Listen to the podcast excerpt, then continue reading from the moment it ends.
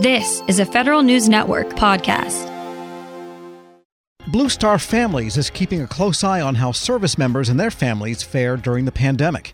The organization just released a survey summing up the past six months, and the numbers are tough. Federal News Network's Scott Maucione spoke with Blue Star Families president and CEO, Kathy Douquet. The pandemic hits everybody hard, but it really has had particularly challenging, tough impacts on military families, and for a couple of reasons. One is that people who were deployed, and you know, at any given time, we have upwards of 200,000 military members deployed around the world away from their families. Because of the pandemic, many of those folks could not return home. There were stop movement orders. That left one parent unexpectedly having to manage all the impacts of the pandemic by themselves. Other families were mid move, so had gotten orders. Maybe their goods had been picked up they were in storage, but now they could no longer move. Maybe they'd even moved out of their houses. So we even had a subset of families who were temporarily displaced with no place to live because they couldn't be in their old home or yet go to the new home.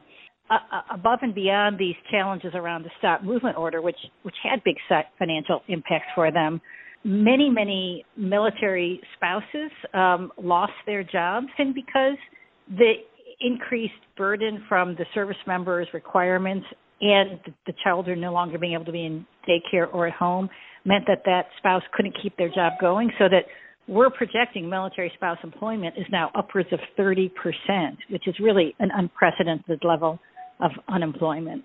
One of the things I noticed about this survey is that while I understand you were focusing on a lot of issues that are important to Blue Star families, but those are also informed by previous surveys, this particular survey exposes a widening in the cracks of military care. And that could be something from infrastructure to the benefits that military families receive. Is that something that you also noticed in, in this survey? I agree with you, Scott. I, I think that if there's an opportunity with this pandemic for us to shine the spotlight and, and maybe even try to fix some pre-existing challenges. Uh, another one that really caught my attention a lot was the effect uh, of the pandemic on women in uniform and how much more difficult it is for women in uniform to meet their obligations if they're also mothers, much more so than it's impacting men in uniform who are also fathers. And that's something we have to really take on if we want to see women, you know, continue to grow in leadership. We have to recognize that we need to um, uh, structure a force that doesn't require them to sacrifice their families at the same time. Some of these issues are harder to deal with, like spousal employment. You know, you just can't fix that overnight. But things like daycare or something like that, you might be able to set up a center or something like that if you could. Are you seeing DoD do things that they possibly can do? I do feel that DoD was very receptive to the COVID 19 military support initiative work that we did. We had a lot of senior people, senior general officers, and um, folks from the Office of the Secretary of Defense participating in our panels. We had them working to cre- provide short term relief when there was a regulation that um, inadvertently created a lot of pain for military families in the short run. And we see them really paying attention to things like childcare this recent military construction uh, initiative, an attempt to try to build more child care centers, for instance. Uh, the, the current uh, Undersecretary for Personnel and Readiness, he has a daughter in uniform. He's keenly aware of the challenges that military women in uniform face compared to men.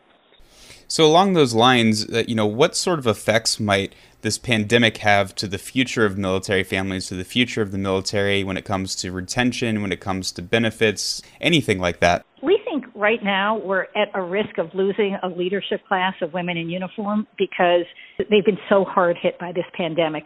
If the if if our DoD and our American people aren't willing to lose that leadership class of women in the military, we're going to have to make changes. And if we are responsive and make those changes, we're going to have a much stronger, healthier military um, in the long run. So the pandemic, ironically, while creating a threat and, and giving us a hit, has the potential to actually make us much, much stronger in the long run, faster than we would have gotten there on our own know, I know that this is sort of a Sophie's choice sort of question, but you know, there's so many issues here that have gotten so much worse during this pandemic. Is there one that's particularly concerning to you? I do think it's actually childcare. Um, and, and childcare has a lot of different facets to it. Um, One is that, it, you know, one of the, the, the things that most allows for regular childcare and also for military spouses is the degree to which the service member can have predictable work. And certainly if you are deploying, if you're in active operations, no one expects you to have predictable work. But the military can do much more than it has to try to create predictability in garrison.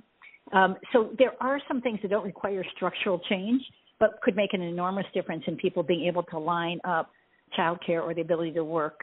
So th- there are easier, there's lower hanging fruit like that that that that is there.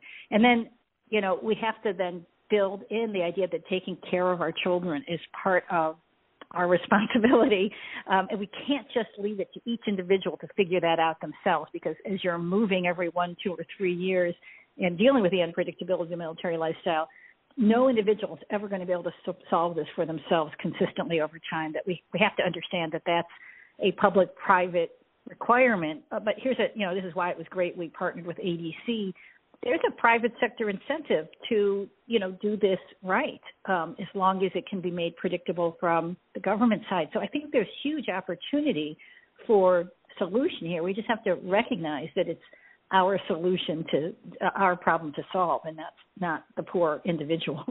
Kathy Douquet, CEO and president of Blue Star Families, speaking with Federal News Network's Scott Maucione. Check out Scott's story at federalnewsnetwork.com. This episode is brought to you by Zelle.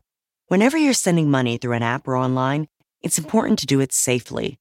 Here are a few helpful tips. First, always make sure you know and trust the person you are sending money to.